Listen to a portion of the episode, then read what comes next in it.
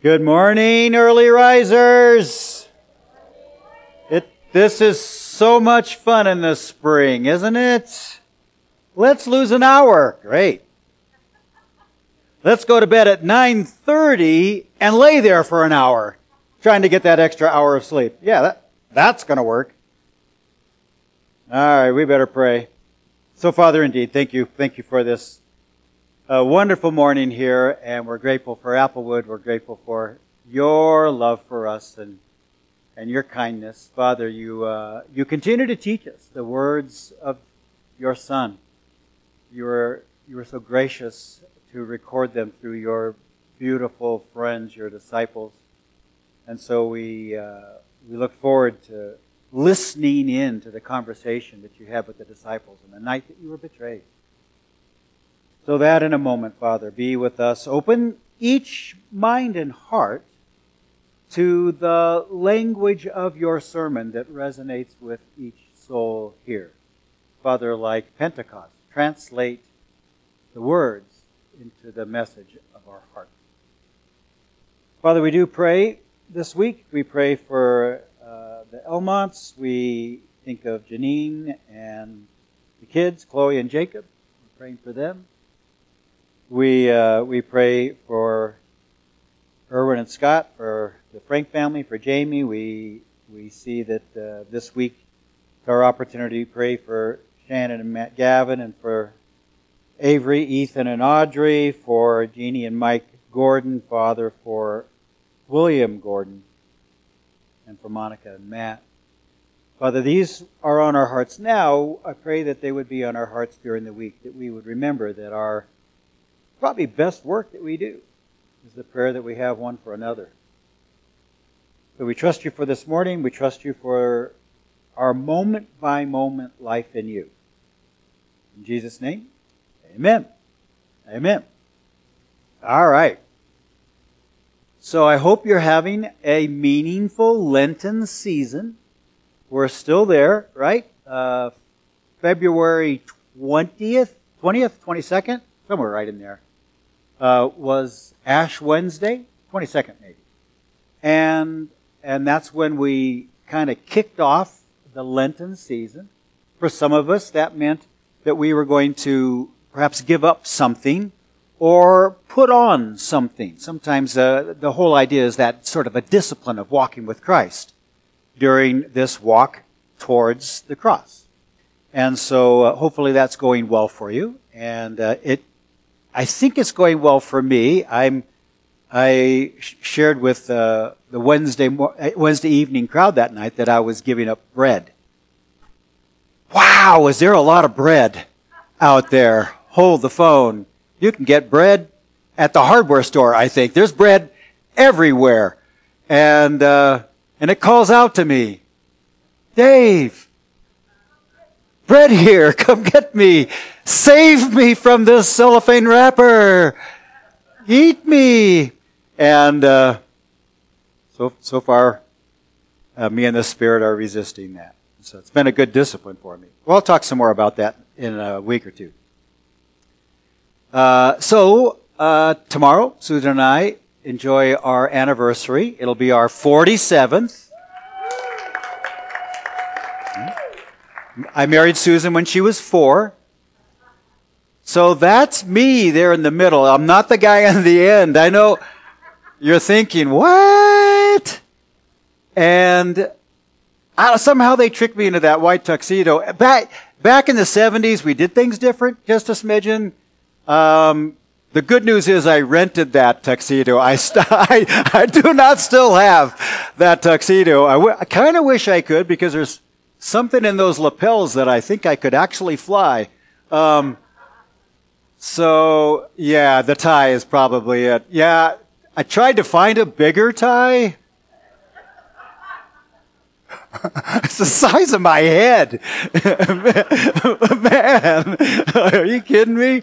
I don't know. I, I thought, isn't it nice to have, uh, to not be the center of attention and have a beautiful bride to uh, walk down the aisle with. Now, here's something funny. A couple years earlier, I looked like this. that is not, I don't think that's what got her. I, what I'm actually impressed with is that somehow this guy could get that girl to marry him. How did that happen? And, uh, uh, he actually is a very nice fellow there. Um, his hair got a little longer than that, but I did clean up before the wedding. So, yeah, the 70s. Something to look back on. All right, that was just for fun. All right. So, have you had the opportunity to? I know, well, I take us back. I know you've had the opportunity, but uh, a couple weeks ago when we started this series, I said, "Hey, something you might want to do is read ahead. Go ahead and pull out your Bible and turn to John chapter, you know, 13, 14, and read uh, these four or five chapters in John." To kind of prepare your minds and hearts for the series that we'd be doing as we lead our way up to the cross, up to Resurrection Sunday. And so I'm going to go ahead and re-extend that assignment, so to speak. Your homework assignment is to read through those chapters, uh, five chapters, uh, 14 through 17, 13 through 17, whatever, 13, 14, 15, 16, 17. Five chapters. I did it last night. It took me a little less than 20 minutes. It's not a big deal. But if you've got a pen and pencil, no, if you just got one of those. If you've got a pen and a piece of paper, here's your question that I want you to be answering. You ready? You're not, you're not playing. All right, maybe you can remember it. It's a pretty easy question. Uh, it starts with, huh. Huh. And then the rest of the question is for your homework assignment, what does that mean? That's it. So every once in a while, you'll read through scripture and you'll see something and you just need to go, huh, what does that mean? What in the world is that about? So as you work through those chapters, maybe you'll read it here sometime between now and Easter, uh, just, just kind of say to yourself, huh, I wonder, what's that all about? And let that sort of linger on your hearts as you reflect on scripture. You know what? That, that one little question will transform your personal study. Rather than just reading something, to actually take note when there is something that's a bit of a mystery for you, something that has uh, a fresh look to you. Uh, uh, Lee and I were just talking last week after the service where we discovered a verse in a passage that we'd read a hundred times. And somehow God slipped that passage in there for the first time last Sunday. And, and that's how it is sometimes. You, you kind of want to look at it fresh and be able to go, huh, I wonder what that's about. Because he may actually answer the question for you. And it may actually have a personal application. So, huh, I wonder what that means. I wonder what that means to me. So, read through that. It might be a, a good fun thing for you last week when we wrapped up uh, we talked about how Jesus said, "Do you understand what I've done for you?" We were he was washing the disciples' feet. Do you understand? It's kind of like that question, huh? Do you, do you, do you know what I just said? Do you know what the personal application is for you? And so, I think it would have been possible for Jesus not only with with the cross in mind, disciples, of course, were still 18 hours away from seeing Jesus on the cross. So that was a, a, compl- a, complete left turn. They had no idea that was happening. Even though Jesus had said three times, quite specifically, this is what was going to happen. But they didn't see it. And I think it's possible that Jesus could have been saying, even implying, Will you understand what I'm doing for you tomorrow? Do you understand what I'm doing for you now? Well, wait a minute. Will you understand what I'm going to do for you tomorrow morning? This is big. Tomorrow morning's big. He's saying, pay attention. So let's go ahead and, and uh, dive into our study this morning. The Gospel of John, this quote, says the Gospel of John makes explicit what all the Gospels assume. That is, the cross is not a defeat, but the victory of our God. And so last week when he was washing feet and being all humble, he was helping us to understand that to be humble is not a defeat. That's actually victory. It means that I've gotten over myself and I can now serve you well. That's actually a victory. There's also this, it kind of goes along with my anniversary, I think. I feel like John's, I feel about John's gospel like I feel about my wife. I love her very much, but I wouldn't claim to understand her. So the Gospel of John is this wonderful mystery, especially as we move into the upper room. It's this wonderful story of victory. So let's go ahead and get after our passage because there's actually four verses that I want to look at this morning and unpack because I think Jesus means a great deal uh, about these. And, and the title of our sermon this morning is So Much Truth, So Little Time. Uh, we are just going to skim a stone across the top of some very deep waters uh, this morning. So I'm going to invite you. Let's all stand together. I think it's a habit of this church at times to stand and read the scriptures, and uh, out of respect and honor uh, for that. And I want to say that for some of us, trying to read out loud is hard. It's not easy for everyone. And so if that's not easy for you, you don't have to. Uh, but I love the idea of standing, listening, participating in the Word of God with a more active sense. So uh, let's go ahead. We're going to start at the very end of John chapter 13, the chapter we were in last week, and launch into this uh, upper room discourse. So together we read, A new commandment I give to you, that you love one another just as I have loved you. You also are to love one another. By this, all people will know that you are my disciples if you love for one another. Let not your hearts be troubled. Believe in God. Believe also in me my father's house are many rooms. If it were not so, would I, to go to a and if I go and prepare a place for you, I will come. Just a little bit earlier, we're going to skip a stone over the top of some deep waters.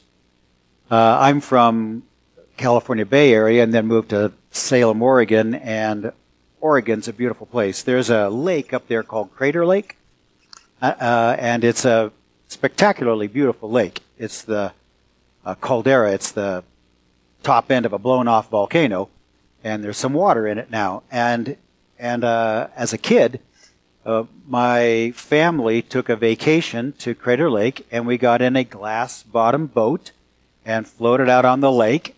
And at one point in time, we went over a um, a shipwreck, I guess, of some sort. Uh, ancient uh, Spanish ship, I guess. I, probably not. It's probably some motorboat of some sort, but uh, something at the bottom of of uh, this big lake. And the guy said, uh, "How how far down do you think that is?" And being a brave eight year old, I said, "I don't know. Looks like a hundred feet." And he said, "Right here at this part of the lake, that is almost two thousand feet deep." And that's what I said. Whoa, really? Oh, it doesn't look that deep. So, that's kind of the deal. Sometimes these uh, scriptures that we read, where I'm, I'm, I'm thinking sometime during that set of scriptures, you said to yourself, huh, I wonder what that means. that happened to me while I was reading it out loud a few times there. What's that about? What does that mean? What does that mean to me? And uh, these are very deep waters uh, that we're about to skip a stone across. So uh, let's get started. I want to I want to skip it four times. I don't know if you've done that and you actually counted. I I'm only going for four this morning. I don't need eleven. So let's look at four passages uh, that were embedded in that long uh, set of verses that we read. And the first one in John chapter 13, just before we got to uh, the, John 14 passage, right at the end of 13. A new commandment I give to you that you love one another just as I have loved you. You are also to love one another. Okay, let me just check. Had anybody heard that before, before this morning? Fairly familiar? Okay, all right, all right. So you've skipped a stone across the top of that before. Okay, in John chapter 14, verse 1, not much later, he says, Let not your hearts be troubled. Believe in God. Believe also in me. Yeah? Of you? Yeah? Yeah? Yeah, oh, yes, this, this, this stuff's old. Okay. John 14, 6, just a little bit farther down. I am the way and the truth and the life. No one comes to the Father except through me. Anybody memorize this? Okay, yeah. yeah this is old stuff. All right. And finally, one more. If you love me, John 14, 15, uh, you will keep my commandments, and I will pray the Father, and uh, he will give you another counselor, another helper to be with you forever, even the Spirit of truth. So these are these are old wells, right? We we've drawn water from these wells before. These are very familiar, and it's possible when things are very, very familiar to go, oh, I know this. Maybe maybe it's deeper than you think. Maybe you think it's 100 feet and it's more like 2,000. And so maybe it's a good idea to take just a little bit of time and work through it. So let's do that kind of one by one. And that first one, if in John chapter 13, a new commandment I give you, that you love one another just as I have loved you. Now remember, we're just off the heels of him washing feet here. Same chapter. And he's demonstrated what that love looks like. It's a sacrificial love. It's a humble love. I want you to love each other just as I have loved you. Now, that's just the final word picture that Jesus put on this idea of humility and self-sacrificing and loving others before you love yourself. And Paul would later say, consider others more important than yourself. And so Jesus is living this out by washing their feet, and now he's telling them a new commandment. A new commandment to love one another. And actually, kind of what that does, when you say new commandment, you want to say, well, what's the old commandment? Well, the old commandment is to love God with all your heart, soul, mind, and strength. And then, of course, there's another that's like it that says that you should love others like yourself. So he he's drawing from them. He, he's treating this Last Supper with his disciples as a profound teachable moment. His last words matter. They are deep, deep in relevance and theology. We're not, we're not going to lose sight of that even if we don't delve as deeply as we might have liked to over time. So, by way of commandment, what that means is this is not a good idea or an option or a cute way of looking at things. No, this is a commandment. And it's a commandment for a reason. It's called a commandment for a reason because this is critical. It's critical to the understanding of who Jesus is and who we are and how we're to live our lives as kingdom citizens. This has a tremendous application for us in the moment, and it's possible to get this kind of messed up in our brains. If you love me, keep my commandments. Because because we need to ask the question, huh, what does this mean? What does it mean to love Jesus? And you could write that in the margin. You could read through this and go, huh, what does this, what does it mean to love Jesus? What does that mean? Because it's possible to do something wrong right here. If it's, if, if you make the connection that love, that keeping the commandments is the same as love, you'd be wrong. Because love is the precedent to keeping the commandments. Love is the motivation.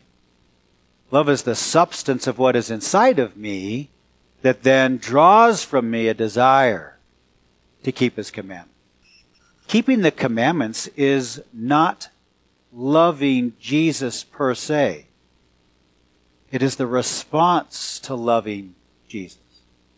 Because you know what? There are people who keep commandments and really don't love Jesus. There, there are whole church traditions that are kind of all about religious ritual and dogma, and you can go and participate in the dogma and come home at the end of the day and have no greater love for Jesus than you had seven years ago. So it, it can't just be about keeping the commandments. The Pharisees tried to do that, and Jesus didn't have the time of day for them. Right? So we need to be really, really careful about connecting this in a, in a false manner. In verse 15, if you love me, the result will be that you will keep my commandments. In verse 23, if anyone loves me, the result would be that they will keep my word, keep my commandments, keep my word, if you love me. And so now we need to come to understand who this guy Jesus is and why I, why would I love him? Let me give you a few reasons. His absolute beauty and truth and goodness, the three transcendents, those are manifest in Christ Himself. Those are all humanity longs for, are all wrapped in the person of Jesus Christ. Our love for Him is a longing because He is infinitely desirable. It's admiring Him because He's infinitely admirable. It's treasuring Him because He's infinitely valuable. It's enjoying Him because He's infinitely enjoyable. And you know what? I'm not sure that most Christians get that. They see him as king, but they don't understand that they can do a rope slide thing with him too. They can swing out over Crater Lake and fall into it and say to themselves, why in the world did I just do this? Because it's cold. And Jesus would say, it's okay, I'm coming next.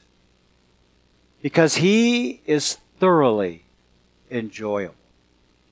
And if that's not your experience, you can dive deeper. Thoroughly enjoyable, and ultimately, we can be satisfied in Him because He is infinitely satisfying. Loving Jesus, may have to say this twice. Loving Jesus isn't a matter of doing excellent things. It's a matter of delighting in an excellent Savior. Our things will never be that excellent. I promise you. But we have an excellent Savior that we can linger over and delight in. So, let's go ahead and get to our next one, or we'll never get done with this skipping of our stones. The first one had to do with, of course, this new commandment and obeying it by loving Him well. The next one I want to take a look at is kind of the brass ring, the brass ring of of his story uh, uh, uh because it speaks to a surpassing peace. It speaks to a peace in a time of darkness. I want to unpack that just for a moment in case you put a little, huh, what does this mean as we were reading. I don't know if you know about brass rings. Uh, this is a picture of a gal reaching for a brass ring from about, who knows, 1951? I don't know. Black and white. But in Santa Cruz, uh, where I grew up, they had a carousel there, and you could reach out, and they would have a, a ring dispenser would come down, a big brass rings, big rings about uh, two inches around, maybe inch and a half, two inches, and you would, uh, if you were 13, you would grab as many as you possibly could as you went by, because you're selfish and 13. But the idea was that you could grab a ring and if it was brass, then you could ride the carousel again for free. And so when you hear the idiom about grabbing the brass ring, what that means is that you are reaching out for something, reaching out for peace. You're reaching out for a second go at it. And if you happen to get the brass ring, uh, then uh, you get a free ride. If you didn't get the brass ring, if you get a steel one, then there's a big clown face with a mouse there, mouth there, and you can throw your uh, steel ring at the mouth of the clown, and because it does that one doesn't matter, that's a throwaway. You're just looking for the brass ring. Well, you and I are looking for the brass ring. I, I, I have all the steel rings I need. I need a brass ring. I need the brass ring that will allow me to have another go at it another go at this moment in my life because this moment in my life, perhaps is hard. And so I need, I need another chance. And so Jesus said in John chapter 14, uh, let not your hearts be troubled. Trust in God. Trust also in me. You know what's, what's cool about this? What's happening right here? Jesus is, is 18 hours, maybe not that far. I'd have to do the math. Whatever it is from about 10 o'clock at night to 9 o'clock in the morning. What is that? 12 hours? He's 12 hours away from being nailed to a cross. And he knows this. And he knows that the next 12 hours are horrific. Uh, there, there are parts of those 12 hours that I'll bet I know about that you don't know about that make it even more horrific than you know. Someday we'll look at that. But the, the thing that's on his mind isn't his own comfort. It's the comfort of the disciples. They've come into the room and they know it's a troubled room. There's a lot of soberness. There, there, there's a clear heaviness in Jesus' heart. Uh, he's talking as though it's the last time he'll ever see them. They don't understand. I'm going away. Where are you going? We don't know the way. Oh, what's going on? So much confusion this night. This is not a fun Last Supper. It is filled with pathos, dripping with emotion. And Jesus' heart is on them because he knows in the next 12 to 18 hours their lives will be completely undone. Everything that they thought was going to happen in terms of the kingdom and their place in the kingdom is going to be blown to smithereens. And their master will be killed and they will become criminals. How did this happen? Jesus knows this, and so he ministers to them ahead of time by saying, Don't let your hearts be troubled. I have this covered. I can give you a peace that passes understanding in the deepest of the deep. And so he's saying, Count on me. And they're going to need that advice as they move on past the cross. He says, Let your hearts, let not your hearts be troubled, trust also in me. It's the brass ring of our faith, is to know that He would never, never, never leave you nor forsake.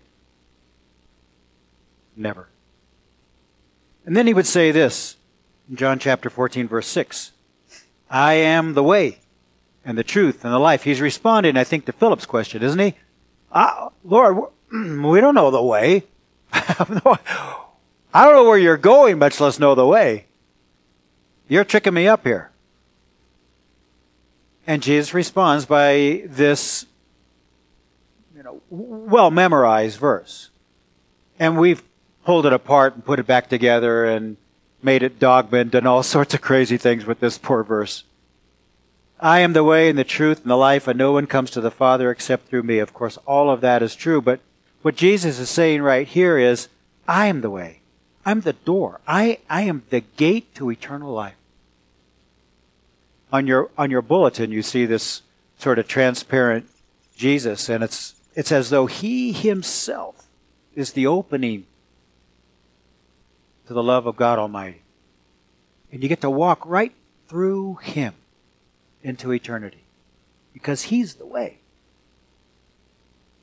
So, so that opens up all kinds of possibilities for us, knowing that He has taken care of us. Now, this too is dripping in deep. Uh, he, he is drawing from an ancient Jewish tradition where he is calling upon the name of God Almighty. I am. I am the way and the truth and the life. And those two little words, I am, are just filled with meaning for the Jewish culture. You remember that those, that's in fact the name of God. Right? We read about it in Exodus chapter 3. Let's just refresh our memory real quick.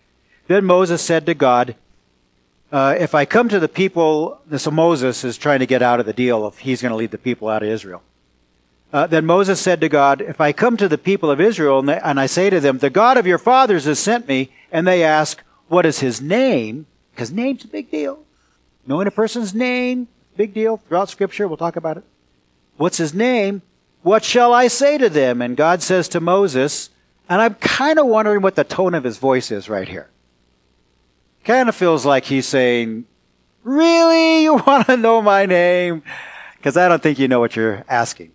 And, and, God has mercy on him a little bit and says, I am who I am. And he said to them, Say this to the people of Israel I am has sent me to you. So the passage goes on, but the whole purpose of this uh, drawing from this story for Jesus is to establish his identity with the Father, is to establish his deity.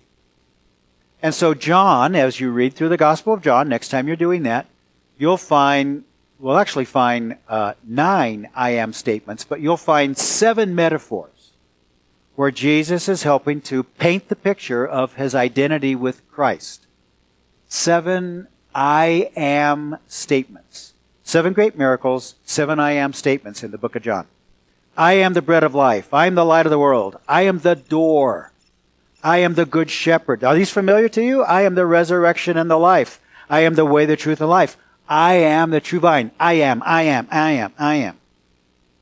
And, and so he is establishing his authority so that the disciples understand that what's about to happen is not dumb bad luck and, and a random expression of a fallen world. Might look like that. Might look like things are completely out of control. But this divine plan, the next 18 hours, has been set aside since before creation.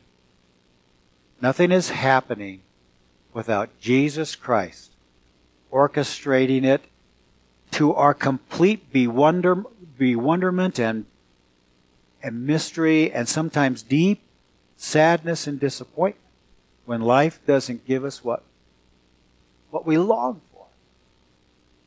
And Jesus says, I know. I'm enough. So, finally, the fourth truth. We've skipped a stone across the new commandment. We've skipped the stone across the peace of God. We, the brass ring, we've now skipped the stone across the, the, one of the deepest theologies in the Old Testament about Jesus saying, I am. And finally, this last one, which may be just as deep as any that I've ever tried to figure out, the biggest mystery of all perhaps is, is God in me. Really? God in me? How does that work? In John 14, 16, Jesus says, The Father will send another helper. I'm a helper. I'm going to send another helper, and this helper will be with you forever. I have to leave. I'm going to go and be with my Father, but the helper will come and stay with you forever.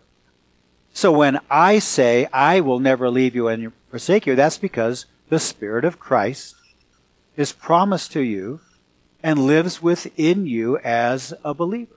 It's a mysterious idea, but Scripture talks about it over and over again.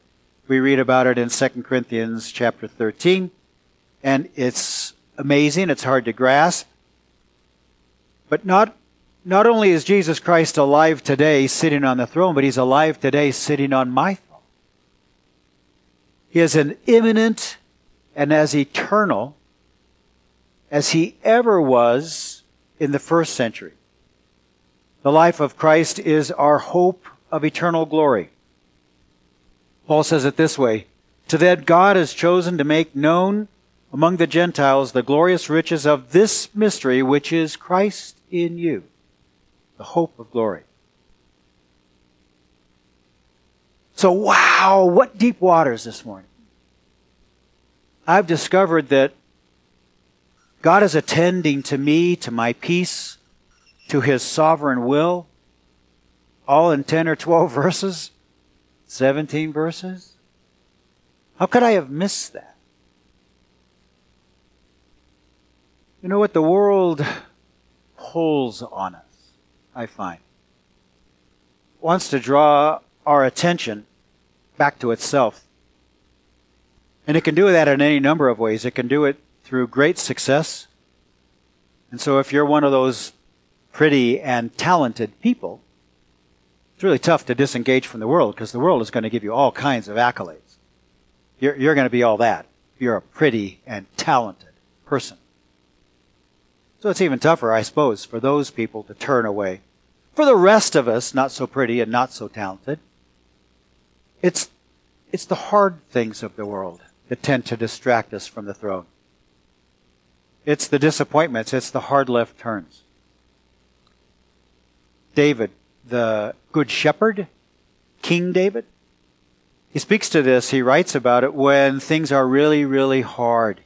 When he's being chased and he, his life is at risk and he feels like uh, God has betrayed him. If not betrayed him, at least abandoned him. And he's in a spot. His soul is in a spot.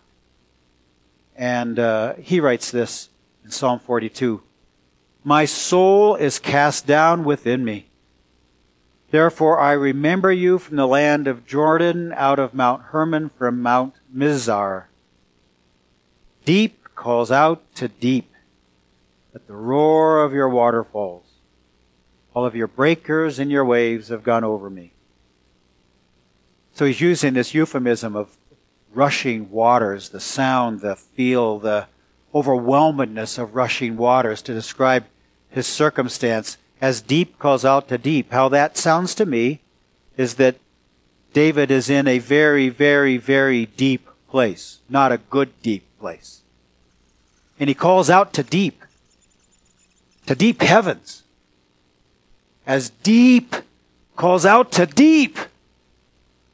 I need you now. Where are you?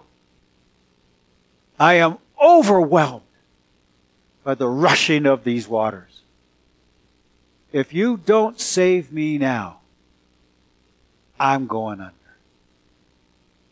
And he calls out. And perhaps some of you feel like that now, or perhaps some of you have felt like that before. This kind of darkness is not of God. It's the result of the trials of a broken world and the lies that Satan whispers to you into your heart at night. And it's the God who rescues us and takes us to a safe place. This is David's safe place. This is En Gedi. This is the waterfalls that he was speaking of, it looks like a trickle now, but it was apparently quite a mighty waterfall back in its day. And um, this is very hard to find. I'm not. I didn't get a chance to go there. I could see it in the distance, but I didn't get a chance to go to En Gedi. But it is David's place of refuge. It's his uh, his safe place. And I want to say this morning that in the midst of waterfalls, in the midst of troubles and trials, that we each need a safe place. Our homes are supposed to be safe places, little places of heaven. They aren't always. Some of them, perhaps, some of us, uh, perhaps grew up in a place where our home was not safe. And I'm sorry for you. I'm sorry for that. That was not the way God intended. The other safe place that's supposed to be safe, the two places in all the world your home, and your church. Those are the places where you gather, you come around each other, and you love each other well, sacrificially, purposefully, and you hold up the umbrella against the waterfall of the world.